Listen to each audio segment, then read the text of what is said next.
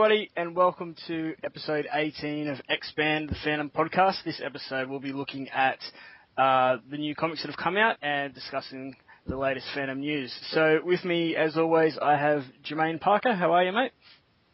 Not bad yourself, mate. Good to be back. Yeah, I'm pretty good. And returning, we have Stephen East. How are you, Stephen? I'm good, mate. And yourself? Yeah, good, good.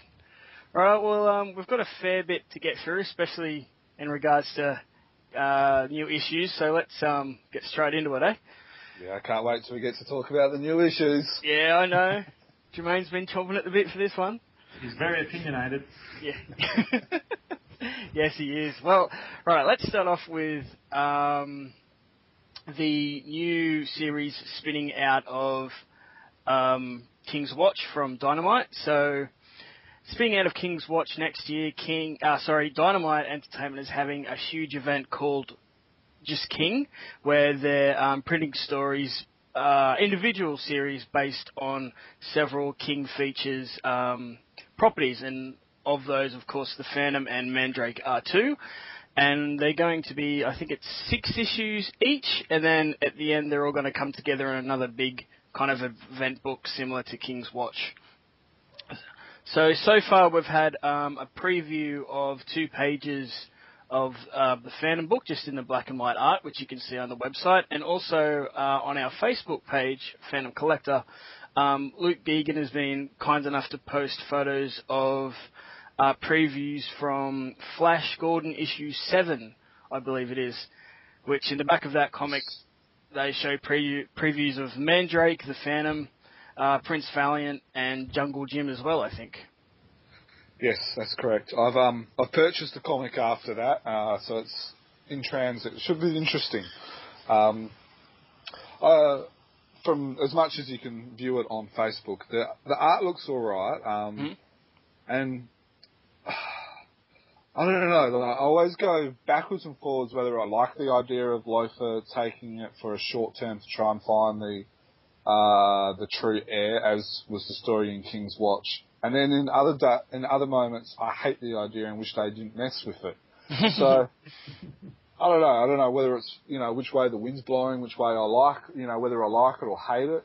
But um, it's it's definitely interesting. i one thing that does make me that that I do have a big question is does Dynamite mess with every character like they have messed with the Phantom, or is the Phantom the only character that they've messed with? Yeah, well, I think they've changed up, and we saw this in King's Watch too. We've changed, they've changed up Mandrake a bit, making him more like a um, Doctor Strange type character than just a simple illusionist.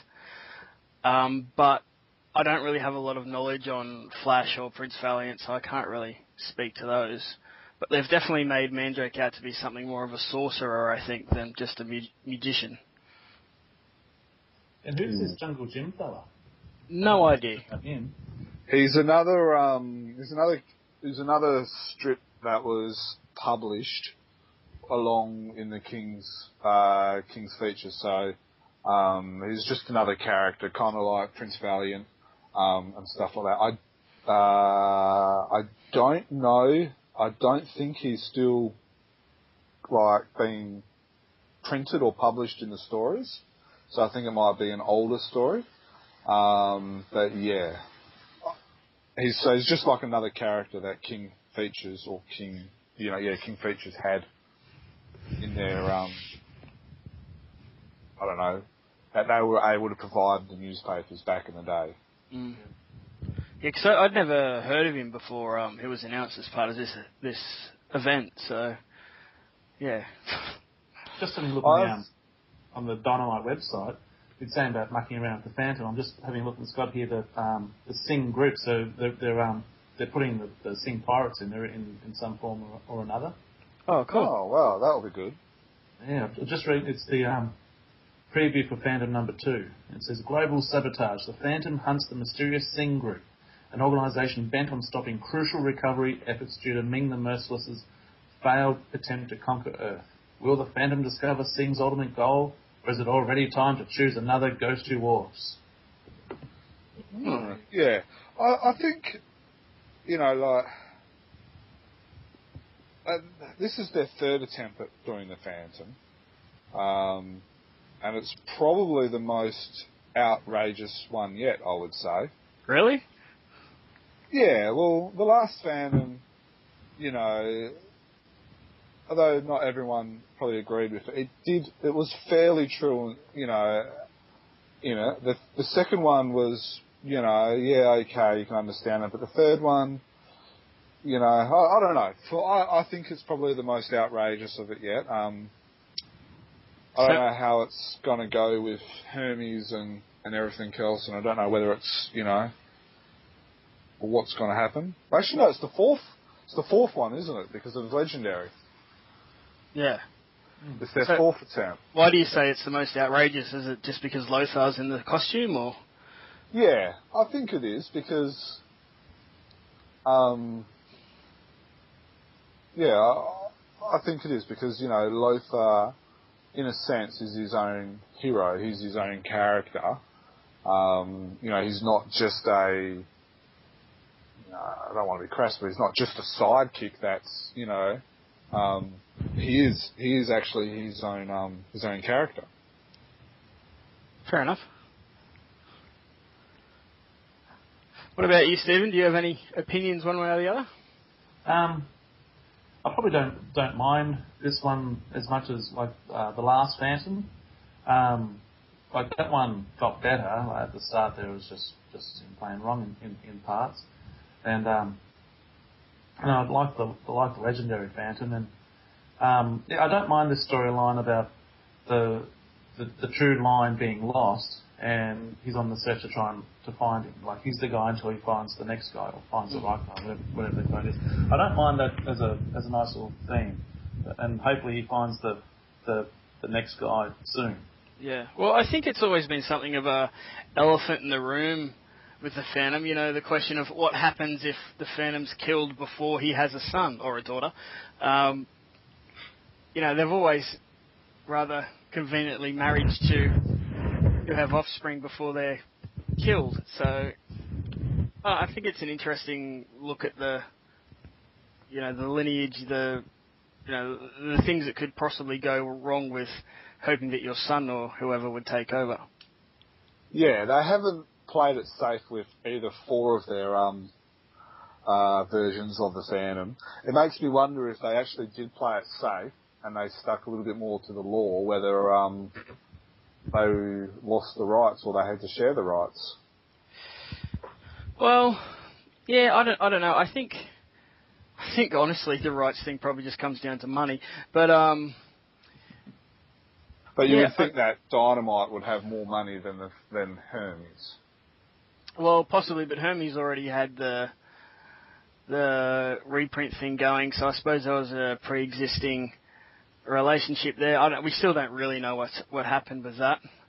Um, but I, I'm sure there are certain things that um, kings would say, no, you can't do this with the Phantom. But from what we've seen, they, they seem pretty relaxed. Um, as, as far as Dynamite playing it safe, I kind of like the fact that they don't.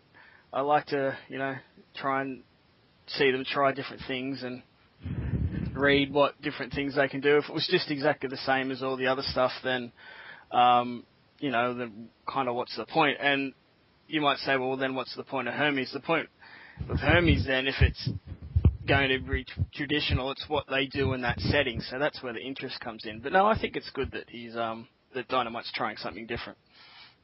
A nice al- alternative line, I think. Yeah, Like, We've got the official line, which is you know the, the, the newspaper, the dailies and the Sundays, or what have you. Then we've got the, the Scandinavian universe, which you know, they. Oh, not this argument. well, I, I don't mind having different different universes or whatever you want to call them, um, and they all kind of blend in, and some of the boundaries might be a bit blurred, but yeah, I, I don't mind having this alternative universe if you if you like. Oh, we're going to have this, uh, the canon versus the unofficial canon argument again, are we? Well, no, no. Well, don't not not all of us made it an argument, Jermaine. Some of us just went, you know, read whatever you like. There was other certain people in the community that got all up in arms about it. Not everyone has a problem with it. Alright, moving on. As long as, as long as you, you, you think as canon as the official thing, so you know, all the Lee Falk stuff, that that's all official. You know, all the you know who married Yeah. who and, and Yeah. that's all the official stuff. And, exactly.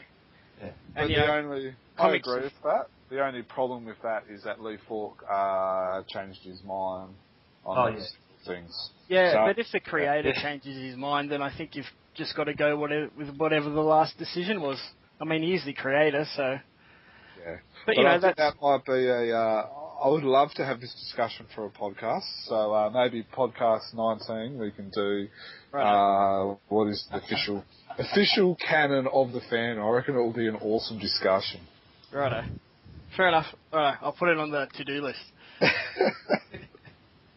Okay, right. Well, let's let's um move on then. So after that, we what do we have next? Oh, so we have the um Bradford replica Phantom pistols. Bradford's released some new collectibles, which are replica um, pistols of the Phantom's uh, 45s. Uh, you can you know subscribe to them like Bradford does with all their stuff. Individually, the guns sell for 119.98 US or or you can get them in two installments of fifty nine ninety nine. Ah, sorry, Australian, not US. Fifty nine ninety nine Australian. Um, now there was a bit of furor about this. Um, certain people in the community were quite disappointed when we found out exactly what these were. Okay, basically it was just me. Um, so they're not. The, the guns in holsters. The holsters has um, Doug Kaluba, Kaluba, sorry, I'm- Doug, I'm not sure how you pronounce your last name, um, artwork from Moonstone on the holsters. It's got uh, the little skull uh, in the triangle sort of design from the Phantom's belt, and it's got the good mark on the hilt um, of the gun, and the clasp that's holding the holster closed is a skull mark. Now, the way it's written on the website it read like they were actually guns in a holster, but it turns out they're not. It's just one piece, one big thing. So the gun and the holster is one thing. It can't actually be taken out of the holster. Um, someone explained that this was probably due to the Australian gun laws, which is fair enough. However, I felt that it was a bit, you know, a bit False advertising. Yeah, a bit false advertising. Um, and there have been replica guns sold in Australia. Yes, sometimes they do cause a lot of trouble and a lot of hullabaloo trying to get them through customs or whatever, but it has been done. Um, anyway, I wouldn't be spending $120 on these. What about you guys? Nah. And one thing too, it says um, the guns sell individu- sell individually for 119.98. Now, is that when it says individually? Does it mean individually a set of two, or individually 120 for one gun, 120 for the second? I think And it's is it and is it like do you get like a left and a right one? I don't know. Um, I'm looking at their website now, and I'm trying to see uh, what the information says, but it's not Got issue particularly. one and issue two there. And Uh, so 120 bucks each issue. Yeah, so you're up for two hundred and forty dollars all up. That's that's quite a lot. Yeah. Um, they've they've released some really nice stuff and some average stuff, and then they've released some stuff that's just um worth just skipping over. yeah. Um, I would like to see them release some new art though. Yeah, I was going to say that. I'm getting a bit tired of them uh, just reusing the same art over and over and over. Um, you know, they've got Glenn Ford to design some of their collectibles, like he did the uh, the um, Prints. yeah, the prints and the cuckoo clock and stuff. So why not get him to design some new artwork to go on your collectibles? You know, if you're going to be doing that, then that's just my. Yeah, no, I'm, My I'm with you on that one. What do you reckon, Steve? Have you got any of their stuff? No, I don't. I don't have any of their stuff, but my budget doesn't really go that far. I was having a look at their website just before, and I thought, oh, that'd be nice, but um, nah. And Yeah. I, and I, I couldn't see myself hanging those up on my wall either. No, no. No, they're But, um. um, I, I agree with you with the um, with the Glenn Ford stuff, rather than always, you know, chugging out the um, the, the Moonstone stuff. I was, Yeah, and, and don't get me wrong, I think Doug's art is absolutely beautiful, but Mm. you don't want six collectibles all with the same artwork on it, you know? It cheapens the artwork. Yeah, it cheapens, does. It, it cheapens the uh, the art, cheapens what's on the art. You know what what's actually being produced as well. Yeah. Because you know you have it's it's a lovely piece. You know Doug has produced some of the best covers um, of you know of 75, 80 years of you know of or 70 years of producing Phantom comics.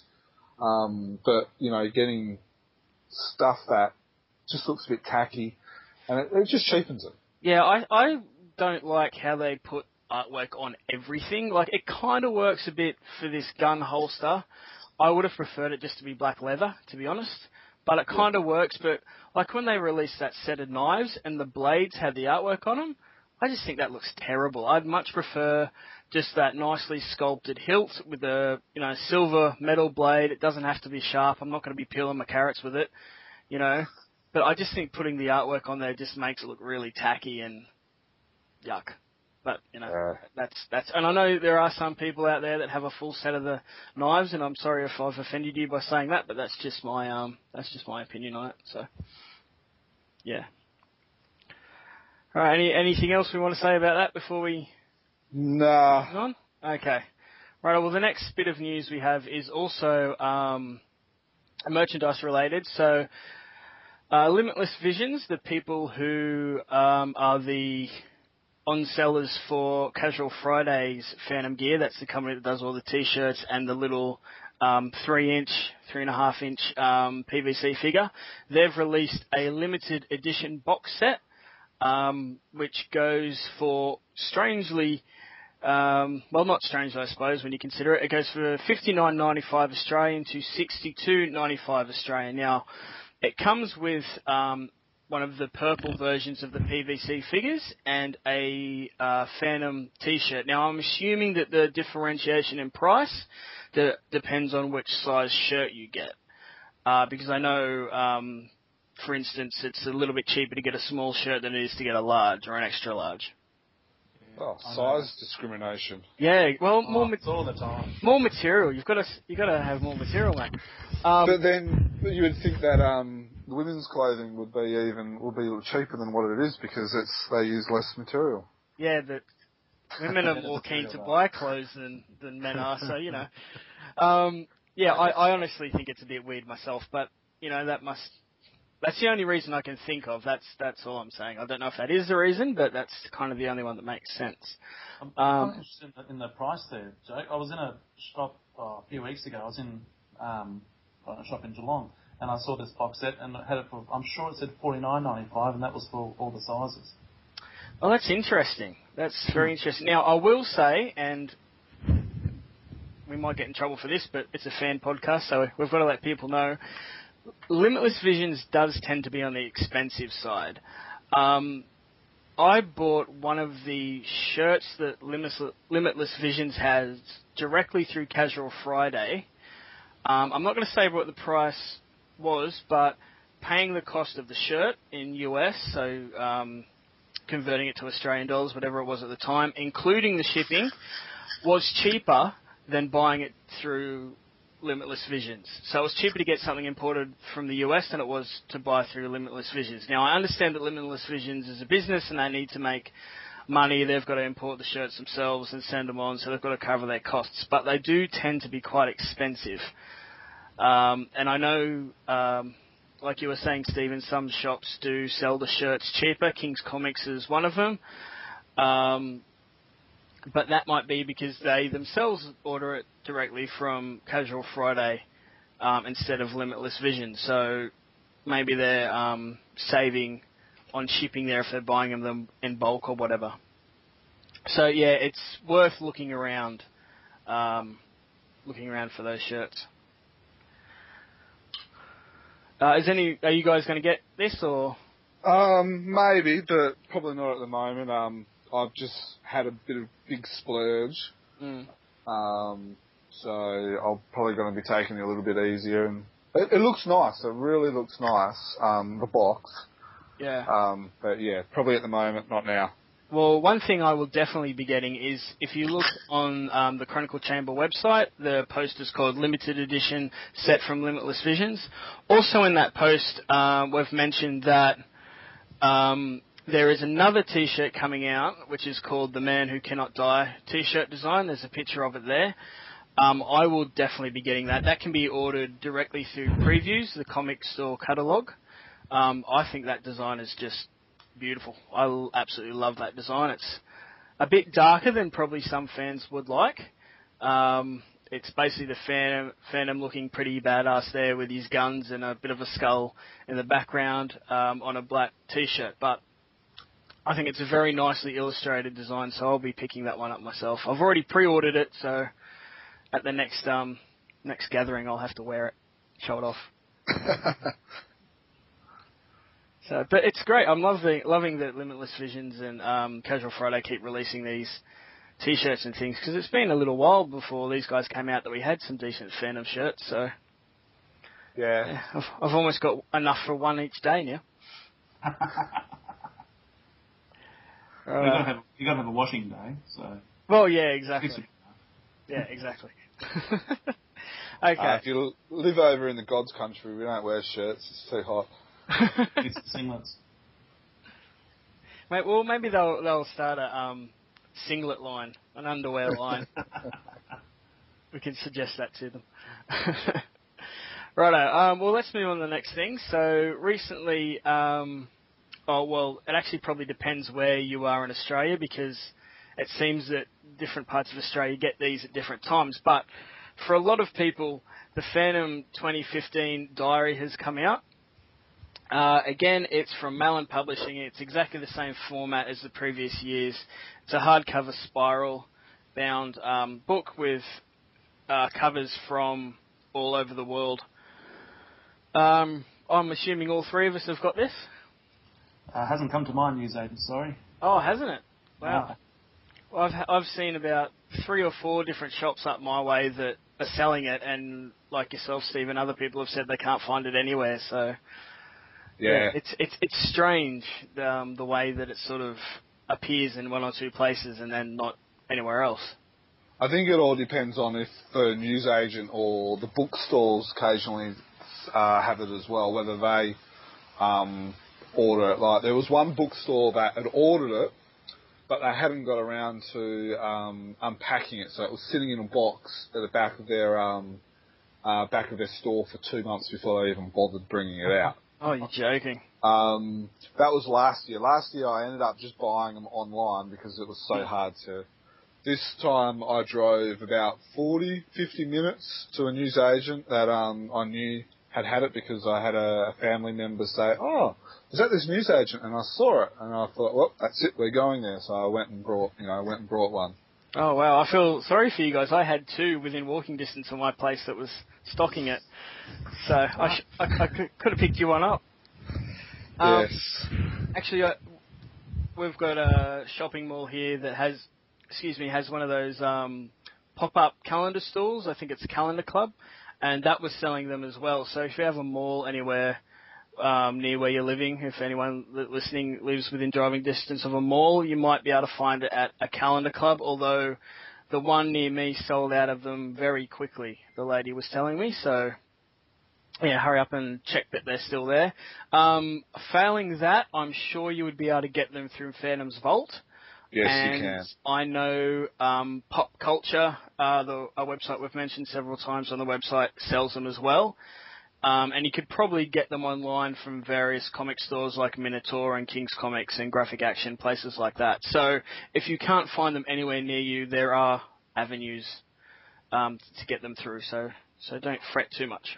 Yeah, or you can just uh, get in touch with Joe and he'll be able to pick them up, seeing he's got seeing he's got half of the uh, stock around around where he lives. Yeah, exactly. Uh, although there will there will be a finder's fee of twenty dollars, so you know. but no, yeah, I'm I'm sure I can manage that. Um, so, what do you think of the, the diary this year, guys? Happy with it? Um, yeah, it's it's the same as what we normally get. I was um, I must admit, I get them every year. Um, because that's just the compulsive nature of my uh, collecting addiction. Yeah. Um, but this year was probably the first time in a couple of years that I've actually flicked through it. Yep. Um, and one thing that I don't know that it's, it's nice to have the covers. It's nice to have the Phantom facts, and it's nice and retro. But it would be nice to um, have kind of like you know at the special dates writing you know stuff like you know Lee Falk was born this day, Sy Barry was born this day, Ray Moore Yeah. Diador was born, or you know like, or you know this is the First time this is published or something. yeah, you know, like key moments scattered throughout the year.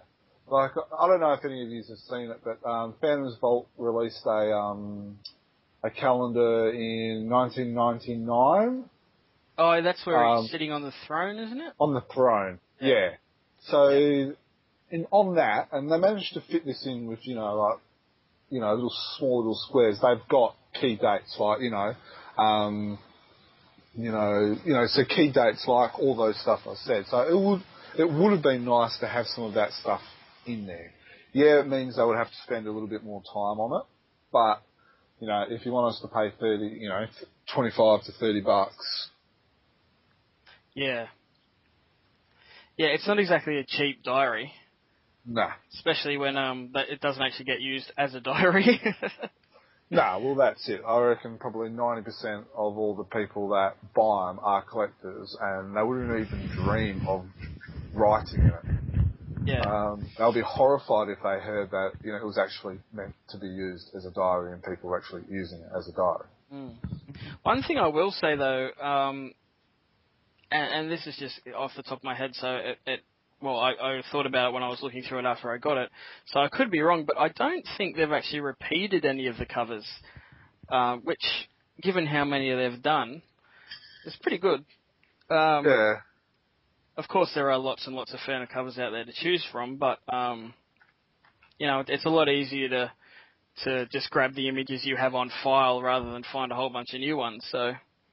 yeah, that's true. So that's I think that needs to Uh, be um, commented Yeah. on. You know, give them Definitely. kudos for that. Definitely. Um, another thing that I have noticed, um, in throughout the diary they've got Phantom facts, and you know they're, they're quite good. Um, the one on June twenty fourth, it's not wrong per se, but um, yeah, there's a little bit of clarity. I'll read the Phantom fact out for the people that don't have it. On, which which Says- which month is June again? I can't remember Uh, it falls. uh, it's the fourth month. oh, that's right. no, I know that one. My birthday's in April. I know that one. yeah, at the start Um, of at, at the start of the uh, podcast when we were getting ready, folks, I was trying to find the correct date and I couldn't, and they kept ripping me off that I didn't know my month. So, yeah, bit of an in joke. Sorry. So the phantom fact is the word phantom was used as a password by the Norwegian resistance during the Second World War. So where that fact or the story behind this fact has come is I don't know back in the 90s or the 80s. Might have even been a little bit earlier. Um, Lee Falk went to some of the Scandinavian countries and was told this story by someone. Now, um, I've followed this up and I've had a great discussion with um, with some people who were with Lee at the time. Uh, some people who are quite uh, knowledgeable in the Phantom history in Norway, Nor, uh, in Norway and in the surrounding areas, and it's not confirmed. So I, I guess it's just something that's that's interesting to to raise. Is that you know, it's it's a great story and it's a great, I guess you know, it's a yeah, it's a great story to be able to think that the word phantoms was used as a password, but there's nothing really, we can't really confirm it as a fact. It's more folklore. I would probably class it as. Fair enough. And while you know, while we're talking about the Second World War, there's you know some of the the, the stories behind the Phantom and you know how strips were smuggled in and and all that type of stuff. It's fascinating um, information, and I'm, I'm I know for a fact there's several um, several sources out there that go into a lot more detail, and I won't make this podcast even longer, but it's definitely worth uh, having a bit of a, a, a read and a bit of a research and finding out as much information about it because it's yeah, it's it's really fascinating. Yeah, well, maybe that could be another podcast episode. Yes. Cool. Um, anything else we want to mention about the diary before we move on? No, I'm happy. Okay. Right. Well, the last bit of news we've got is that uh, at the Gal- Art Gallery of New South Wales, there has been um, an exhibition of Phantom artwork called, appropriately enough, the Phantom Show, which uh, features a whole host of artwork by various famous Australian artists, um, which features their take on the Ghost Who Walks. Um, unfortunately, none of us here on the podcast was able to go, but you can see um, various uh, photos, I suppose, of the artworks if you go to australiangalleries.com.au um, and look under exhibitions, you'll be able to find images there. Um, this was put on. Uh, does anyone know the dates of it? I did have it Um, here a it's second ago. just closed actually, It's so it was closed, open okay. the 9th to the 21st. Yep. It was done by um, uh, Peter Kensington and uh, Dietmar. I can't say his last name. Sorry. Um, That, I don't Yeah, know. Um, but yeah, for those that don't know, Dietmar is the man behind the 99.94 prints that started around, was it 96, 95, somewhere around there. Um, he started getting various artists from all over the world to create giant um, paintings and images of the Phantom, um, many of which are absolutely beautiful. And if you've been to uh, any of the Lee Falk dinners or had a bit of a search online, you've probably seen some. Um, so yeah, he was contacted by the Gallery of New South Wales, I believe, to help curate this exhibition. Anyway, sorry, oh, what were you going to say, Jermaine? um, yeah. No, that's pretty much it. Um, I've had a bit of a, I've had a good look through it. I'm not. Um, some of the artwork's interesting. um, um, it's you know it's it's it's rather interesting stuff. Um, some of it's really nice. yeah, Um, some of it's kind of like, but maybe that's just because I haven't studied art and I don't appreciate abstract stuff that looks like a, a two-year-old has created. Um, but yeah, it it's um yeah it's interesting. It's good to see the Phantom uh, in the mainstream. You know, there was newspaper articles about it in the Australian, and um, you know, like they raised some money for um, uh, what do you call it, uh, for some charities, and you know, so there's some, gr- you know, it, it, it's great. Um, you know, I think, yeah, I think it's really good. Yeah. I think it's great that there's been an exhibition um, of of this stuff. Uh, there's some really uh, famous Australian artists amongst this. Um, for those that may not be interested in art or know much about Australian art, there is some very big names in here. Um, Reg Mombassa, most people will probably have heard of. He's one of the um, main artists from Mambo. Uh, he got Mambo started. Um, excuse me, Michael Bell, who was a very famous uh, painter from Newcastle and actually taught me while I was going through art school. He's a lovely guy, and he's the brother of um, William Bell, who owns the Bell Shakespeare Company as well. Um, uh, Leunig, the guy who does the Leunig um, newspaper strips, he's done a, uh, a little cartoon as well, and it's personally my favourite because it's punching Tony Abbott. It says, Your Prime Minister is incompetent, unfair, and untrustworthy, but that is not the reason why I am socking you on the jaw. The reason I'm doing this is to punish you for constantly wearing that boring suit and that disgraceful, ridiculous blue tie. So there you go, the Phantom's being a bit of a. Which one's that one? Um, it's. If you scroll down, you'll see um, uh, the Jungle Patrol one that Dietmar did himself. Um, it's just 22nd. two, three, four. It's the fourth row under the one where you can see a bit more of the Phantom than you'd like. Oh, it's on the it. right hand side. I'll send you the link in a sec, Joanne. Um, and then there's some original artwork as well here by the looks of it. Some Ra- original Ray Moore. Um, Yeah, I know there's some donated stuff as well. Yep. Oh, Wilson McCoy, there we go. Uh, Uh, there's some, um, yeah, newspaper strips. There's some comics. hmm Um, there was the Paul Newton uh, oil on canvas, so that was been on loan. Yep. So yeah, so it's great to um, you know, it, it's it's great to see some of that stuff, and I, I think it's because the fandom is so rich in in in our country. You know, you know, he he's played such a, a key part in a lot of people's you know childhood and extension of childhood. It, well, it seems even people that don't read comics necessarily know who he is. It's just part Exactly. of our pop culture now. Yes. Oh, there's a Peter Kensington as well. There's a couple actually. So yeah, there's some some big names here. Um, one of the Peter Kensington ones, the one that's on painted on the fan, um, that was at a gallery that is just down the road from me for a long time. So it's it's kind of cool to see all these things that you know you've seen in various places all come together in the one big exhibition. Yeah. Um, but as someone who has studied art, some of it's still a bit crap. But I suppose it comes down to personal opinion. Who's this Bernie Grace fella? Bernie Grace, which one's that? Oh, he's one that's done a, done a uh, portrait of me, Okay. dressed up in the suit. Pretty good likeness there, I reckon. Oh, oh yeah, yeah. I see. Yep. Ah, yeah. I can, I can see the likeness there. Yeah. Thanks. That's the um ab- abstract one for those listening who can't actually see the. I'm thinking about the one Image. got, uh, the one called the Departure, where he's got the trolley. yeah. Must be after he's retired. Right. I suppose we should uh move, Move on. on. Yep.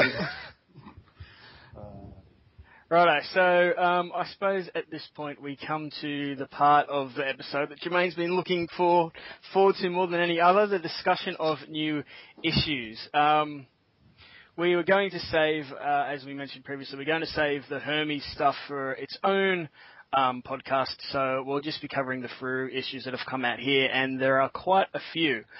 Um, before we get into the issues themselves, though, once again, the topic of um, cover art, true cover art, has come up on um, Phantom Collector, the Facebook group. So we thought we'd, we'd just talk about that briefly again. We have covered it before on the podcast, but we thought we'd just go over it again. Um, guys, does anyone want to want to start? Jermaine, I know you're keen. Uh, I'll. Steve, do you want to go first? Because once I once I start, no one else gets a word in. well, I have seen that you made a comment about Samaras and looking the same colour as your baby's nappies. okay. All right, that's it. All right, I'll start. Okay. So I think the Right, covers sit down, that, everyone. Get comfortable. I think the covers that we, we start off is there is a real mix of boiled lollies at the moment. You get some that are you know that that are good, that are satisfactory, some that are good, and then some that you just want to spit back out and put back on a shelf.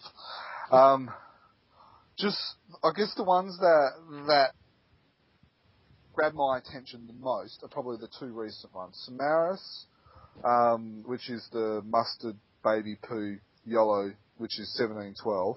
Now, look, yeah, the art's great. Everyone loves Felmang because he can draw gorgeous girls. You know, we all understand all of that. But, you know, if it wasn't to do with the girl in a bikini, no one would like this cover. The only reason that saves this cover is because of the girl in the bikini. You know, that colour is horrible. And then the fact that they've got the title in the gold colour. It, does anyone ever remember playing with word art in Word? Mm.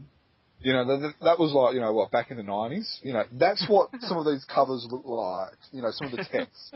it looks like they've just, it looks like the guys just open up Word document, got clip art and word art and just play it around and just trying to do as many colours as possible. Honestly.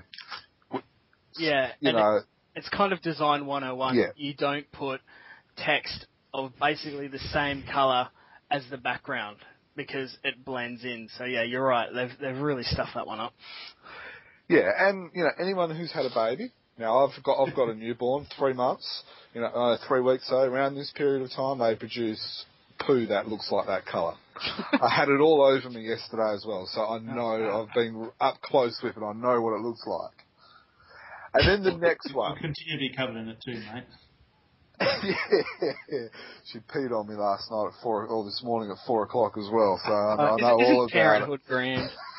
Yeah. Get into it.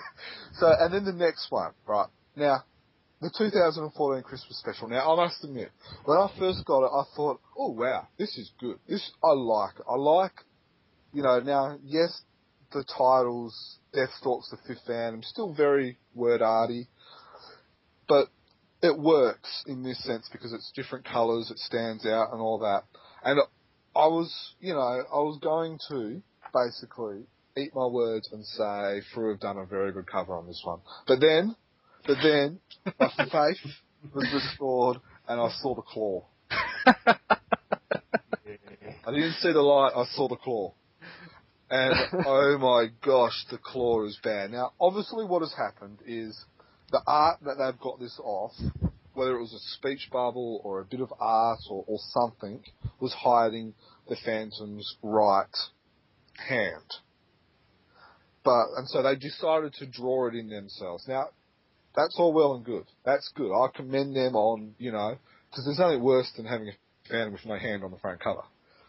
But, I, I don't know. I think they've come up with something worse. that claw is hideous. It reminds me of that dude from, uh, who's that guy from uh, Futurama? Oh, Oh, the the crustacean dude. Yeah, the crustacean dude. That's what it looks like. Uh, it, It's- it's, pretty bad. I've It's- heard people pretty reference um, Masters of the Universe. I don't know how they drew that and went, "Yep, that looks right. Let's leave that." I, I mean, forgot to put a gun in, seriously. to me. Sorry? I reckon they forgot to put a gun in. You know, it looks like he's supposed to be holding something. Yeah, it kind of does. But, but, but, look, they've, they've they've got the thumb in the right position. I'll give them that. The thumb is in the right position.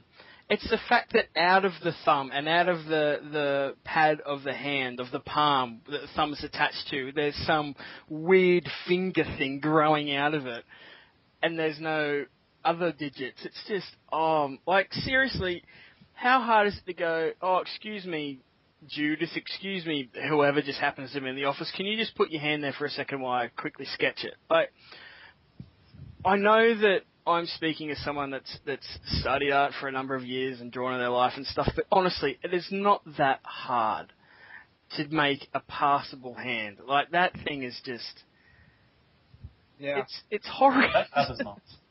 What what what frustrates me is in the sense that some of these other covers, you know, they're, they're not the best, but they've had people in the office to help out. Like I think it was um, uh, was it, there's Paul Ag- Agnew who's on Facebook, and you know I've had some discussions with him um, about uh, the Frew covers, but also the content that they produce, which is a discussion for another podcast.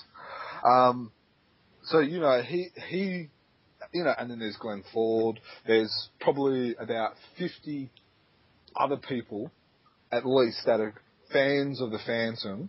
That will be more than willing to be able to, you know, say, look, I'll draw you a hand for free. yeah. So I, I, don't, I don't know. It's like you know, I, I want to give them the benefit of the doubt, but when they keep making mistakes like that, and it's not the only mistake for the Christmas cover special either, and we'll go into that in a little bit more detail. It's it it is really really going downhill. something I just noticed looking because I don't have the Christmas special myself, but I'm just looking at the fi- picture of it now. You mentioned at the start, um, Jermaine, you've got the Scoundrel, Deathstalks, the Fifth Phantom, and then you go below and it's got Jungle Jungle Olympics, King Bongong. The the perspective of the lettering's just suddenly changed, and it completely stuffs up the whole layout of the book. You, it's like I don't know how how much you guys know about the view and um, direction of um, line and stuff, and how that affects you when you look at um, artwork. But basically, things like the way the text are placed directs your eye because the lines are going in opposite directions. It's basically confusing the hell out of your visual um, perception. So when people look at that, they don't actually know where they're supposed to be looking. It's Mm. it's just terrible design. Like that's like I said before, it's design 101 that you don't do stuff like that. So the fact that they're making these horrible mistakes, and I think someone else mentioned that they've drawn the gun too small as well. um, yeah, it's it's not good. It's not good at all. Yeah. So that that's my whinge about the covers. So now we can discuss the we can discuss the issues, and I will not bring up the cover in any of them. I promise. Oh, I'm going to say one more thing about the covers before, Okay. before we start. I actually posted this on the group as well, but back to the um, Sam- Samaras cover. Now, when I looked at it when you posted the photo, Jermaine, I thought, oh yeah, that looks pretty good. You know, they've got a bit of nice colouring and stuff happening there. Yeah, it's all right, apart from the baby shit brown. But then I bought it, and you look at the sh- the shading that they've done, and it looks like Samaras has been punched a dozen times. it's horrible. Like it looks like they've got textures, and you know if you go over something with the one spot with a texture more than once, it gets darker. It looks like they've done that. Now it's obviously been digitally coloured. Whoever's done this must have little to no experience with digitally colouring stuff because it's the same effect. If you go over the same thing multiple times, depending on what tool you're using, granted, but obviously they were using the wrong one for this, it's going to make those sections darker. And it just looks like she's bruised. You look at the brick wall behind her, again, that looks like it's bruised. But then you have these sections of shadow, and then suddenly in the middle of it, there's light for no apparent reason. Like, I understand that these people doing this probably aren't artists, but, I mean, it's common sense that light and shadow follows the contours of the body and muscle. You, they could have easily done such a better job than this, and it just makes it look, and we've said this before, it makes it look amateurish and really, I don't, yeah, maybe it's a harsh word, but kind of pathetic, really. It just does not look good at all. Now, I heard something. I don't know if it's true, and I can't even re- remember who told me. But I heard that it's not actually what happens. Well, this is like I said. This is what I've been told, so I can't confirm it. Is um, the publisher chooses a panel, like sends it over to the uh, printers, and then it's their job to basically come up with the art, the colouring, the the scanning, the blowing up, the blowing up of the panel to fit the A4 page and stuff like that. So it's you know it, that's what I've been told is that that's kind of what the process is. So in that instance, Frew themselves aren't even doing the cover. No, if it's true, uh, basically Oh, what God. it is, is they would say, "Oh, I like this panel. Can you make that the cover?" Now that's what I, I can't confirm it until unless you know unless we get to talk to Frew, which they probably would never talk to us after um, after a couple of our um, expand um, podcasts. Yeah. Well, I, t- I tell you what, if that is the case, and like you say, Jermaine, we can't confirm that it's true or not. If it is true, that's to me that's disgusting. Like if you don't even care about your publication enough to do the cover yourself, which is the most important part of the book as far as selling it goes, that's just I'm just not going to say anything because that's that's really bad. I'd, I'd All right, so we'll go yeah, on to the we- co- we- we'll go on to the comics then, huh? yeah, we'll go on before I start a rant. But to give him some credit, I like 1710 and 1709. I thought the covers on that, or the front covers, looked good on that. Yeah. But am I going out on a limb there, or Um, no, like seventeen ten. That you know, if you read the message from the publisher, it says that um, that it was copied off the original um, the original cover, and um, one of the readers, which is Paul Agnew, who's on Facebook, um, he helped with the art as well. So you know, so it's kind of like it's definitely the original of what was actually done um, when it was republished before. So, you know, and 1709, it uses a good panel. Yeah. Yeah. Although the Phantom bashing up someone is, I don't know if you can see it, but there's a, um, the Phantom's rowing, and then he's got, then he's got a speech bubble, and so he's thinking about punching someone. So, yeah. It's a bit of a shame because they had some nice covers happening there for a while, like um, Epilogue. That was a really nice cover. Um, issue 1697. Uh, the cover for Pandora's Box Part Two and Part One. I think was it Part One? Yeah, Part One. They were both really nice. There's And, uh, great ones this year. Now we've just got, and I think too, although it does have the same sh- uh, shadowing issue that I mentioned with Samaras, the Death of a Pirate Queen cover I think is really nice as well. Um, but yeah, those these last two are just terrible. anyway, let's get on with the stories. So, um, 1707 is the New France. Um, it's a new story um, that was created from uh, Egmont. Um, and it's basically about um, the Phantom going to uh, the New France, which was basically the uh, the French area of uh, Canada or modern day Canada. Um, so, what did you guys think of it? I, I enjoyed it, but I, I got confused um, as to who, which character was which. They all kind of looked the same with their long wigs and fancy clothes. Um, I kind of had the same feeling about this as I do with most historical stories. I found it incredibly boring. Yeah. So, I I enjoy historical stories because you know you pick up. I'm a bit of a history buff. I enjoy bits of history, so you know you pick up little bits and pieces, and then you know when you're watching a movie or a show or you're talking about something, you, know, you can kind of throw it out, and it makes you look smarter than what you really are. So Just keep So, um, when you need it. Yeah, exactly. Um, you know, so I enjoy it. Um, that was it's the area, it's the era that I like. You know, I like those, you know, type that that era. Um, it's a great story. It it it um it highlights uh, very well the atroc- atrocities. I can't even say the word. The um atrocities. yeah, that's the word of uh, of basically what's happened in a lot of uh, uh, colony, colonized areas, whether it's Australia, America, Canada, or even India and stuff like that. You know, it highlighted basically um, how us white men stuffed up a lot of areas. So I think that's good because uh, you know people reading it will will realise that you know wow you know it will give people an insight on just how bad it was back then and stuff. So, you know, as much as some, you know, some people may get confused with the old historical side and all that, I enjoy it and I think it it does um, uh, bring out some good, you know, some good stories and but also gets people interested in history and you know and, and stuff like that as well. Fair enough. Cool. So the next issue, 1708, is the test, which uh, has been printed by Frew before. Oh, about four times. Yeah, yeah. Um, I'll always have those issues though. Yeah. And this is a perfect example of them picking a terrible frame for the front cover. Um, I don't actually mind it. oh, I think I think it looks apart shocking. from the- like the the actual art is bad. Like you know, like um, the Phantom's face looks like he's got cancer or he's doubling up as the Elephant Man or something like that. Um, but I That like the dark shell, the shadows, the the mysterious element, and but yeah, you're right. The art itself is bad, but the colouring and and that is is okay.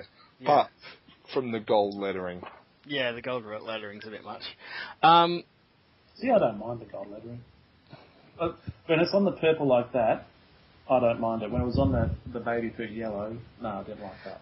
um, just before we get into the story, are you guys missing the top strip that used to be there, the yellow and red strip?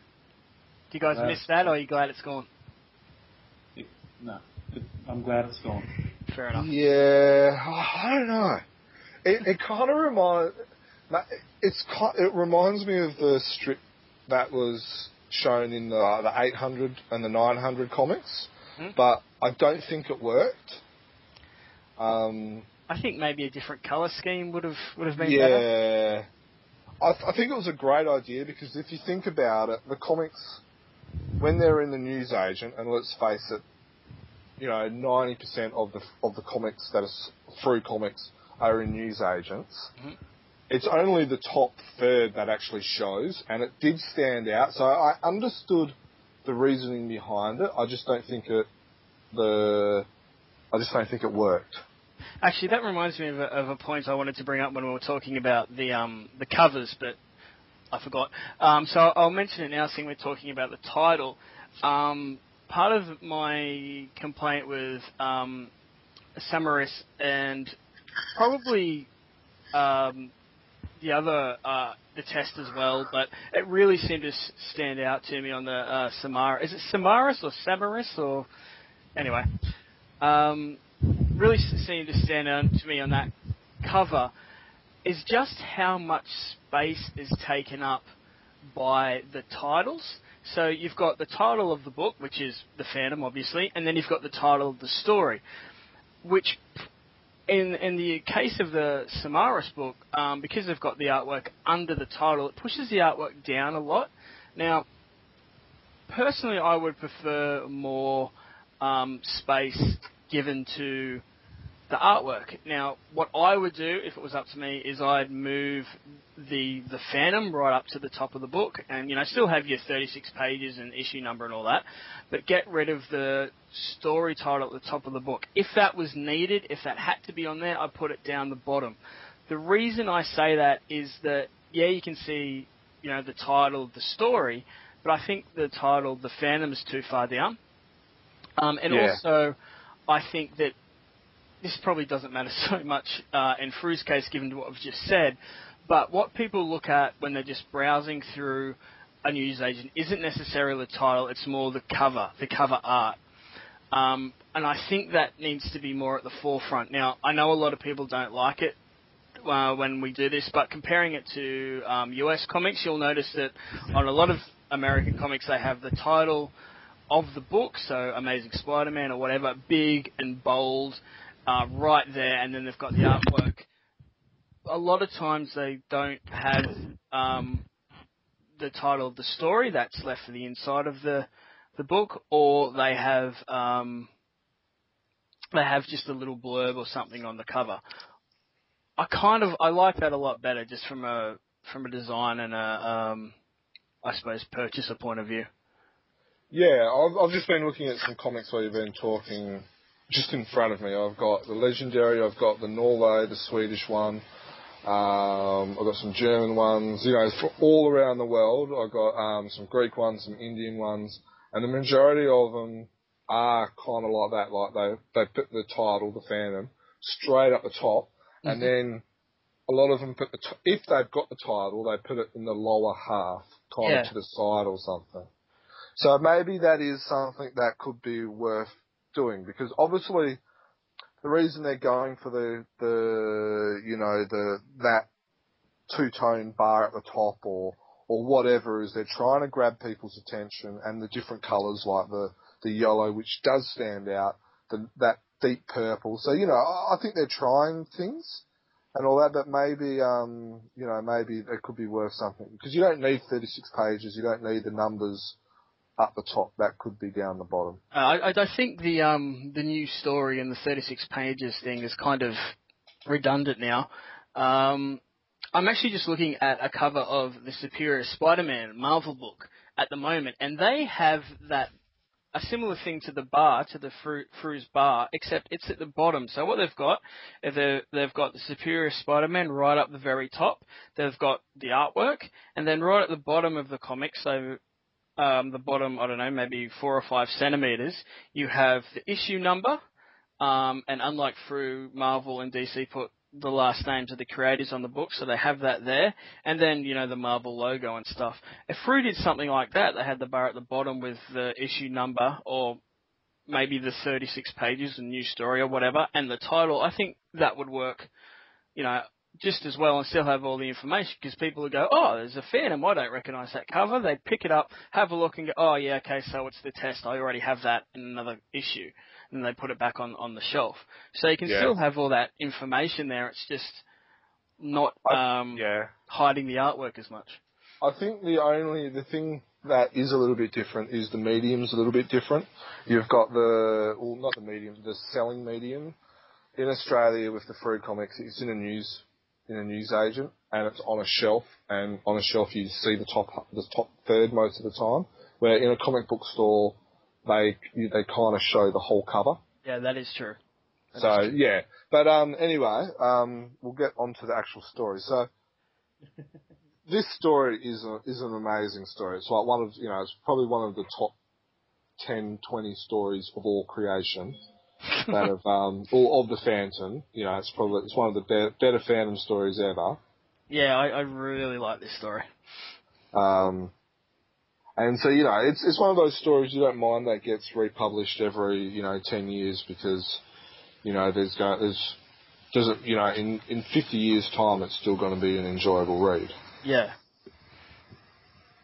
Yeah, it doesn't it doesn't age either, which is really nice. Like because Yeah. the, it's always been about the 21st Phantom, so to see the test he went through, it's um, always relevant. Yeah. So what about have you read that story before, Steve? Uh, I don't remember it if I have. But um, yeah. So I thought it was good. I- Like, yeah, I can see why you you know put it in your top ten. It's a, it's a you know it's a good um uh what do you call it? A good yarn. something. Yeah, good yarn. Yeah. That you know how he came to be. You know the type of things he has to do to to become the Phantom. To become you know to move on from Kit to, to the Phantom. It's you know quite a test, as they say. Hmm. Yeah. Yeah, I, I also like how you know he doesn't fulfill all the um the tasks he was supposed to do on time, but because he's his father found out that he helped um that woman that was gonna that was being attacked and all that sort of stuff, you know, and he made that decision which was more important, and that's what actually got him through the test. I thought that that was a nice little touch. Yeah, his, Yeah. his Phantom qualities. Yeah, exactly. It reminds me of the was it the Defenders of the Earth, the test version, the episode Oh, yeah, yeah, where the younger brother actually became the Phantom because he showed the same tendencies rather than his brother who just wanted to wanted to win yeah. at, all, at any cost. Mhm. Didn't they all So, yeah. sort of storm demon or something like that? Yeah, yeah, exactly. Yeah. So uh, 1709 is the I can never say this word. It's the use. How do you? Yeah, that's the one. Do you want to uh, introduce this one, Steve? Alright, well, it's another historical story. Yay. Yeah, yeah, see, see you going off. Um, it's uh, from the first Phantom.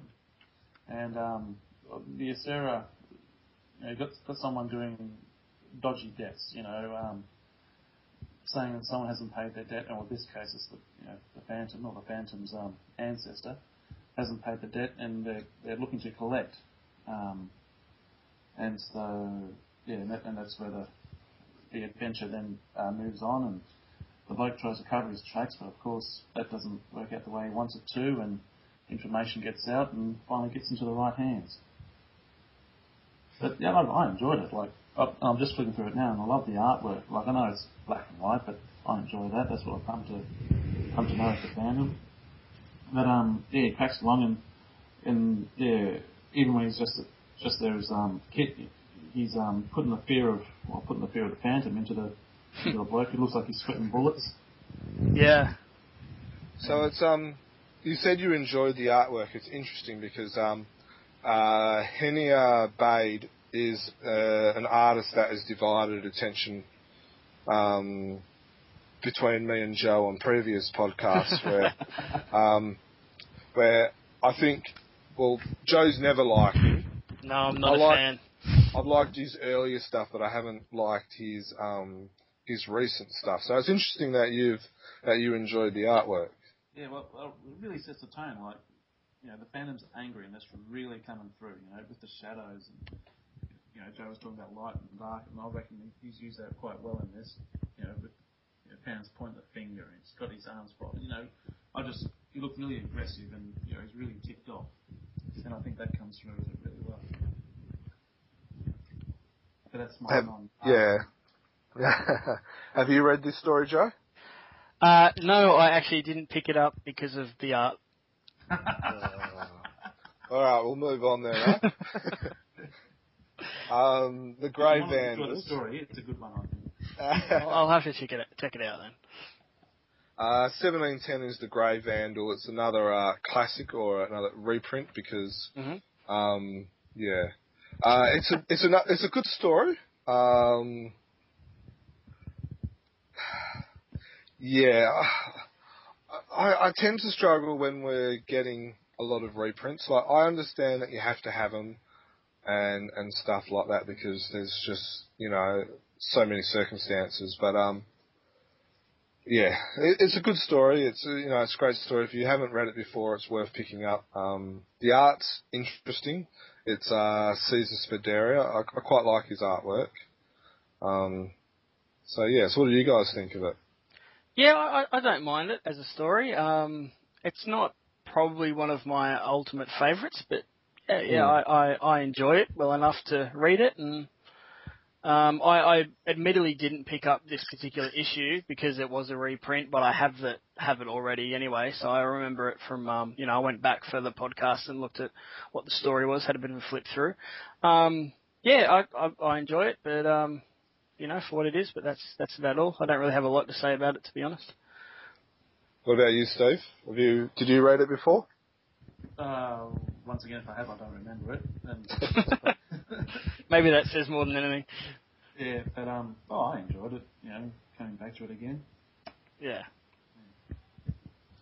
So um, seventeen eleven. Now this is the issue that we've we've raised this issue on the podcast. Or Yes, we we've- have. Yeah, the comic, the story on the podcast before, and we've raised it countless times on social media as well. And we even get a um, where is it? We even we even get a little shout out in the actual previous issue where um, where it says, coming up soon, next issue in fact, I am listening blogging fans, is the much anticipated and long expected death of a pirate queen.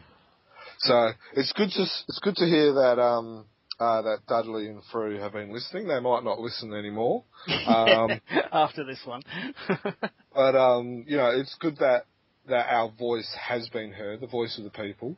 Um, Now, I really enjoyed um, this whole storyline. This story was a little bit um, higgly piggly. It was kind of hard to follow. But um, in talking to David Bishop, he said that when he first created this character, and then when he got asked to create more stories about her, he said it was so hard to do it because of the first story was it was so different. Like you know, she had this scar, and then she was letting the Singh pirates, and she was hiding herself from the Phantom, and you know, he said it was quite hard to tie everything together. Mhm. And this story is much anticipated, um, uh, but it was. You can kind of tell that there was a few places where the writer was struggling to try and tie all the pieces together, if that makes sense. so it wasn't originally intended to be a series. No, it wasn't originally intended. It was originally just a, a once-off story, but it got such great feedback from the fans that um, that he was asked to uh, create more about her. Yeah. So that's when we got, you know, from the beginning, which was when she was a kid, to, you know, when she was the 17th fan and Phantom's love, you know, lover, and then, you know, she was the old hag, and, you know, you know, to basically when she died. So I think overall it did a great, um, it did really good at uh, tying it all together. But um, yeah, it, I thought it did really well. Yeah, I, I enjoyed it a lot. I admittedly um, didn't pick up on the stuff that you mentioned, Jermaine, that was maybe a bit iffy in, in, as far as tying things up is concerned, but that's probably because it's been so long since I read the originals. I'll have to go back and reread um, the whole the whole series and you know as, as one sort of thing. Uh, but yeah, I, I really enjoyed it. I thought it was a great story. Um, yeah, it's kind of bittersweet because, like you say, I've been looking forward to it for so long. But um, you know, to, to know that's probably the end for for Miss Bishop, it's a bit of um, it's a bit, bit sad because she's a great character. Somerset. Oh, yeah, where'd I get Bishop from? Bishop's the uh, the author. Yeah. Uh, no, I thought her name was Kate Bishop for some re- some reason. Anyway, Somerset. Sorry. What about you, Steve? What did you think of it? Um, yeah, I agree with Jermaine. I, I, I found a few bits confusing, and, and yeah, I don't think I've read the other parts of the story. So um, yeah, it was, a, it was a little bit hard for me to follow. But on its own, yeah, good cracking along. She gets a fair bit of action in there. So yeah, I, I don't really have an, an opinion. It was just a story to me because I've had Well, if um, yeah, yeah, I think it's worth digging it out, and then you'll see that she gets some uh, different type of action as well.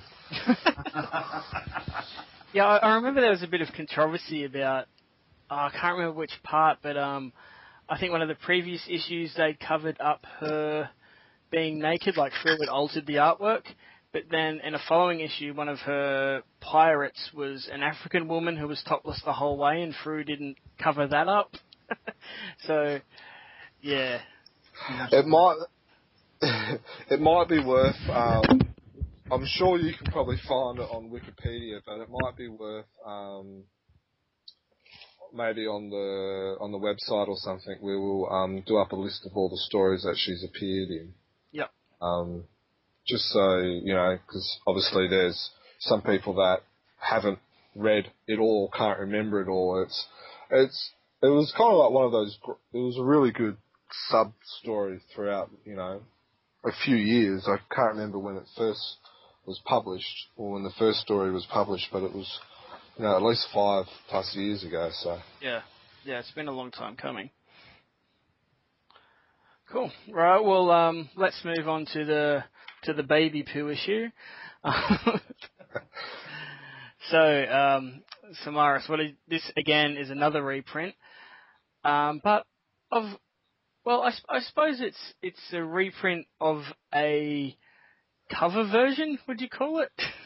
yeah, Um, because of course it's based on the Lee Falk story of the same name, but the art is um, is done by Felmang, who, as Jermaine said at the start, is very well known for draw, being able to draw beautiful women. But I think he can draw pretty much everything fairly well. Um, yes. so yeah, what what do you guys think of think of Felmang's take on the Samara story? Have you read this one before, Steve? No point asking me that question. So the, the only ones I remember, I remember the um, the um, the triads because that's my favourite. Yeah, that's a good Yeah. story. You know, a couple of the major ones. Every now and then I might I might read one. think, Hang on, I have seen that one before. But um, yeah. But having said that, I, I enjoyed this. You know, having a, a woman live for, for uh, 300 years and gets jealous of the Phantom, and you know, jealous, and then jealousy leads into love, and, Yeah. and then becomes a bit of like a, a Dorian Gray type situation. Yeah, it, it's kind of a, a trope now with the Phantom for you know the women to fall madly in love with him and want to kill him and then not kill him and get angry and stuff. But I think the fact that she's supposed to be 300 years old makes it that bit more interesting. You know, gives it that little Mm. twist.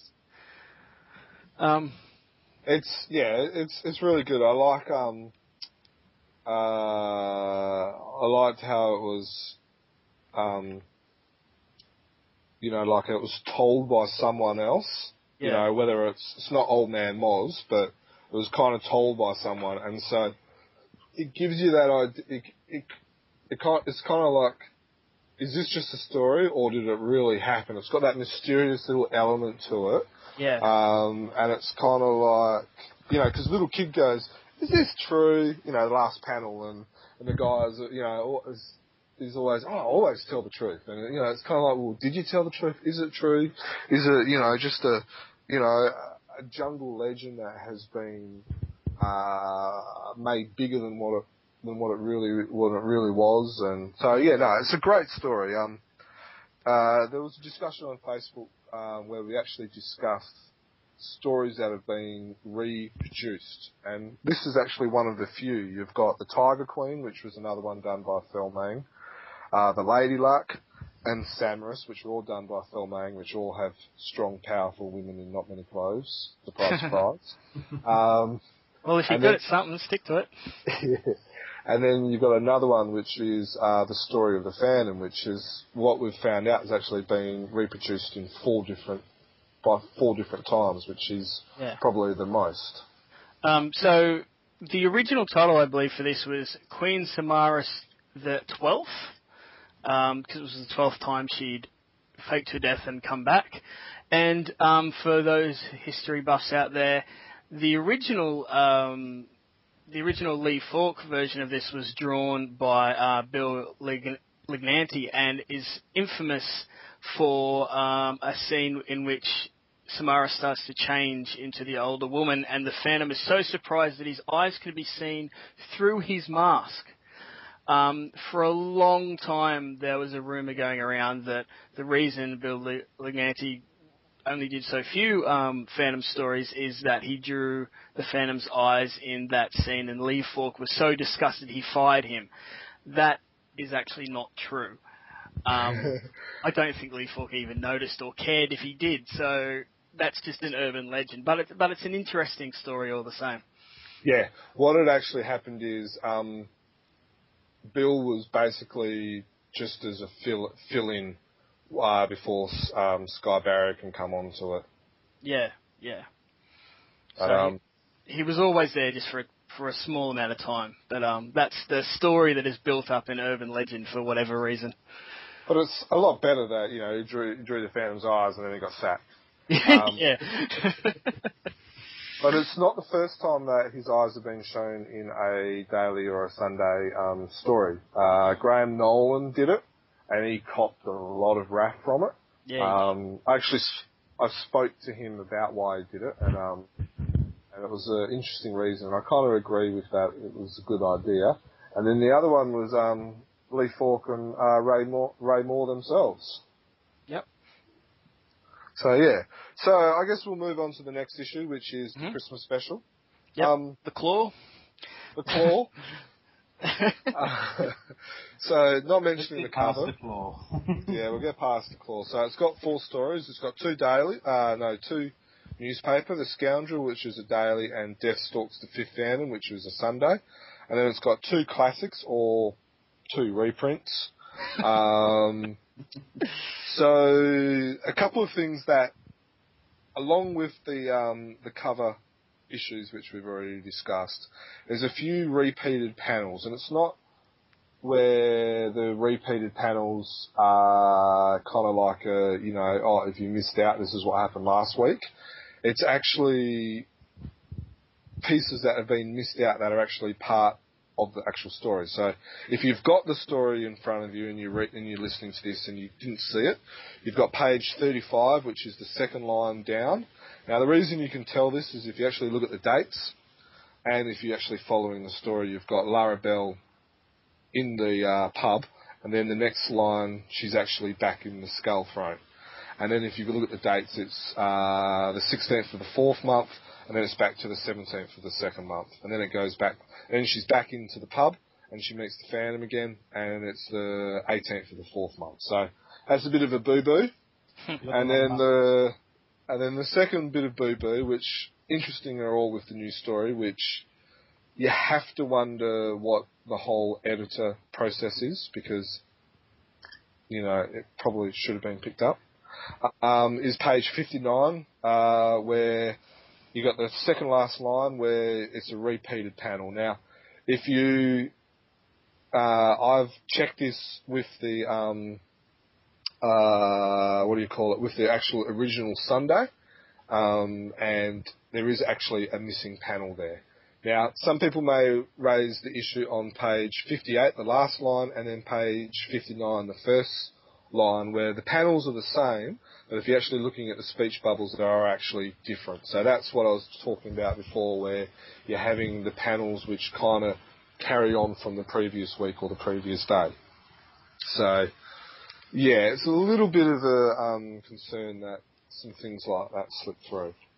Yeah, it's it's a bit disappointing, isn't it, when um, Frew seems to hold the strips in such a high regard that they, you know, would mess up something something like that. And like you say, how was it not picked up during the editorial process? But anyway. There's also another issue on page 76, 77 where um, I don't think there's any missing panels, but there's one out of order. Oh, and, okay. Uh, yeah, you got uh, Devil attacking the, the bad guy, and then next time you see Devil, he's just sitting there with his tongue out. Ah, uh, yes. He um, hasn't gone over to, to Rex yet. So um, yeah, like if you look yeah. at it, if you go down the one line, it's actually Devil's still by the Phantom. Mm. Yeah. Yeah, no, you're oh. right. It's a shame. It is, because I think it's a good story. I enjoyed it. I have to dig out the original Sunday or something to have a look at that. Mm. Yeah, so um, the stories are, you know, the stories are fun. The stories are, you know, are enjoyable. Um, did anyone have any in uh, particular comments about the stories? Uh, no, I, I haven't actually picked up the issue yet. I, well, I like them. I, I like following them in the paper and, and what have you. But with the um with the Sunday one, the Deathstalks, the Fifth Phantom, they make reference to a um an earlier story, and I would have thought that would have been a good one if you're going to include um, a reprint or a classic, whatever you want to call it, um, in the in the book. Why not include that one? You know, the, the, the story that they um that they refer to. Yeah, or either refer when it was last published by a Frew comic. Yeah, that too. So yeah, yeah Um, this Captain Amazon Pirate Queen, Falk Barry, 1989. Yeah. So Yeah. that- yeah, it makes reference to it. So it would have been nice to include it, or yeah, say that it was published by Frew. I think from memory, now, just going on the Wikipedia, I think from memory that story was actually re- reprinted not too long ago. So that might be the reason why. Okay. Um, giving them the benefit of the doubt. Yep. Um, Queen Amazon, Pirate Queen. Where are we? So I'm just giving you two seconds. So yeah, it was last re uh, republished back in 2008. So oh, that's six years. I don't Yeah. know whether you would do that. But still, like like Steven says, they could have put a mention in the in the letter from Yeah. the publisher or whatever, um, which, which which would have been good. Yeah. We'll just add to it. Like, it doesn't take away from the story. It's just a nice little addition. Yeah. Yeah, and and it, you could have done the same with um, the Death of the Pirate Queen. Is like do a list of all the different Frew issues of all the different parts. Yeah. Um, Now, I, you know, I've dug out a list, and so we'll stick that up on the, I'll stick up on the website or Facebook or, or something like that, so people can um, follow up on that if they if they are interested themselves.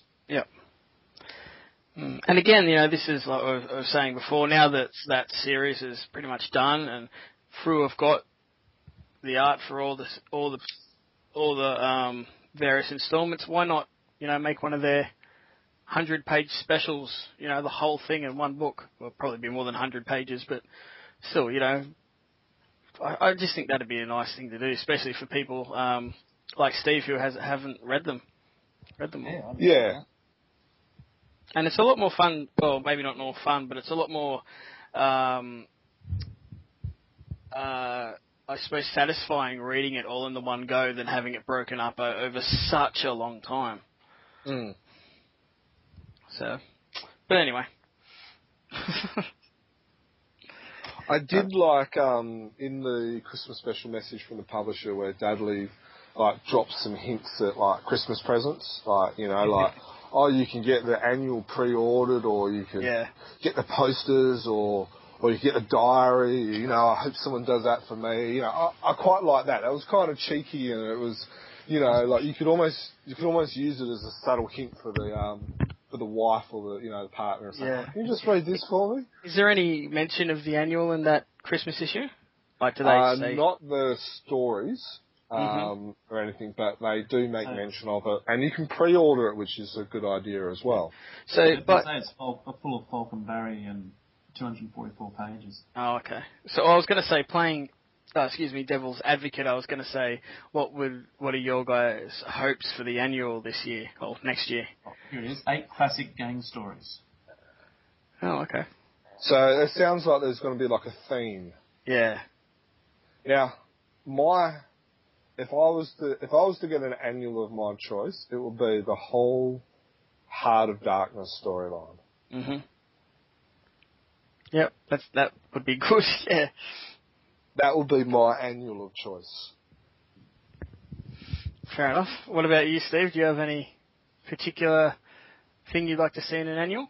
Yeah, I'd love to see, or the one that I, I mentioned earlier, but the triads. I'd love to see that in just one one big hit. Probably wouldn't fill up a, an annual, Mm. but um, that's one thing I'd like to see in, in one big hit.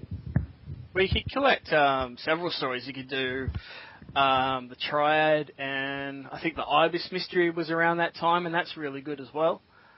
Um, Or the Golden Rune. yeah, the Golden Rune. Yeah, it's- there's a lot you can choose from. But I also think that, like, you have some Phantom stories that uh, are previously unpublished that are not of the highest quality. We will Yeah. agree with that. But I think that's the type of the annual you can kind of slip those in to give something new for the grouchy old farts who want new stories like us. Mm. But then you're also, it's kind of an oddity, it's something rarish which gives value to the annual. Yep. Um, but it also enables you to kind of slip something in, um, you know, where it doesn't detract from a, a single issue or something like that. So that'll be my second wish is that there'll be some uh, rarity stories slipped in the annual. Yeah, yeah, that would be that would be cool. Um, I'm just trying to think. I'm not sure what I what I'd. There, there's a lot of stories um, like the triad that, that, Stephen mentioned that are shorter that I'd like to see all in one collection. Like um, Curse of the Granite God, I love, but it's only two issues. Um, there's oh, I'm trying to think of the name of it, and it's escaped. The Ibis Mystery, which I mentioned mentioned before. Um, I think actually a good idea, if they're going to have a theme, would be to collect all the Dog Eye Singh stories and put them in in a book because um, he's kind of been in and out for a fair while now. So people coming in uh, more recently probably weren't, wouldn't have read the original stories from him, and he's quite an interesting character. So you know something like that would be really cool as well. Mm. I do like the idea of the themed though, like you know, like if you're going to be doing an annual, if there's like a theme, like obviously Dudley's got all gangsters or or mob or, or something. So you know, I'm thinking we'll probably get like the Guru Jungle Muggers.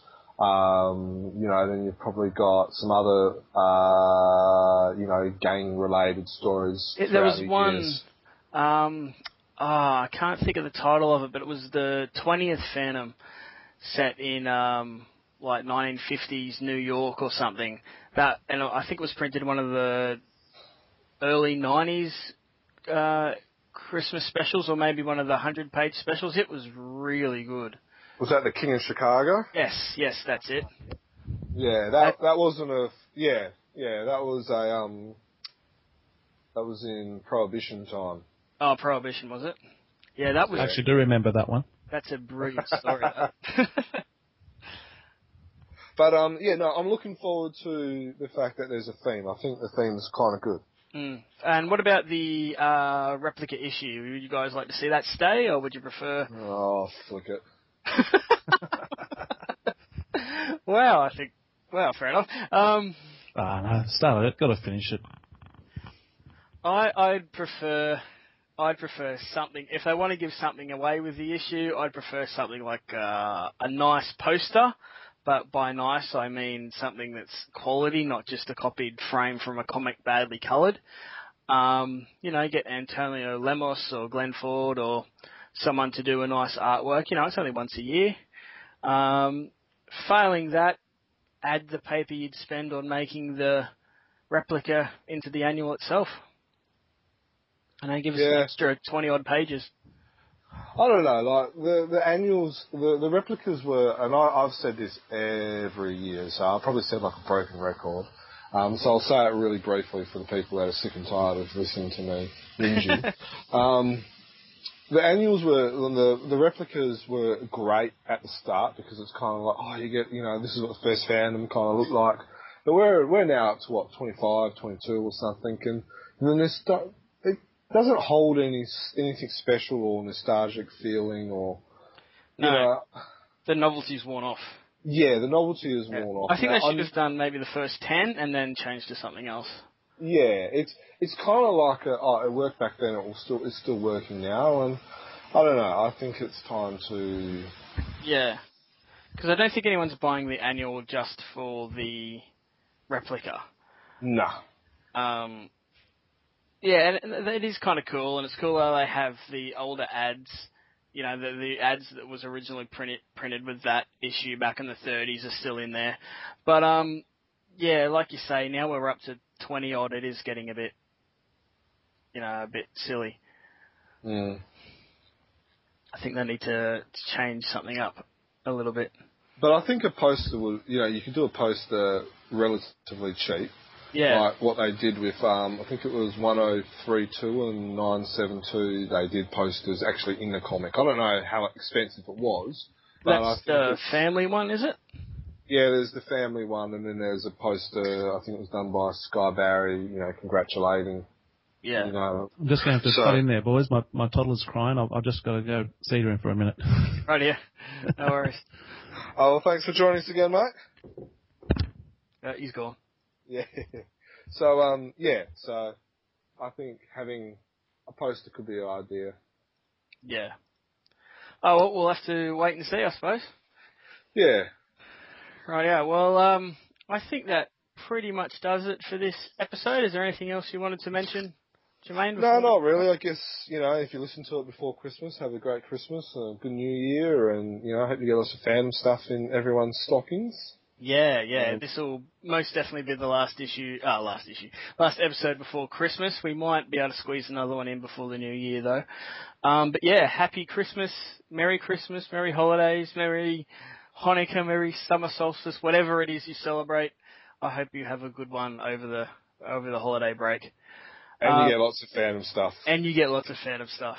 Yes, Or if you like me, you buy your own presents or your own fandom stuff. That's what I do. yeah, I, I always have my family saying, "Oh, it's so hard to buy for you," and I say, "How is it hard to buy for me? I have all these collectibles," and they say, "Well, we don't know what you've got and what you don't." Mm, fair enough. So yeah, but yeah, hopefully I'll get some Phantom goodies. Um, rightio. Well, as always, you can find uh, all the latest Phantom news at chroniclechamber.com uh, and all the latest issue listings as well when I finally get around to getting them up. I am sorry it took so long um, for the previous ones. Um, and of course, we're also on Facebook. We have the Chronicle Chamber Phantom fan page. We have the Phantom Collector group. We're also on Twitter and on Google Plus. Links to all of those are on the website. Right, Jermaine, right, Stephen, thank you very much for joining me again for this episode.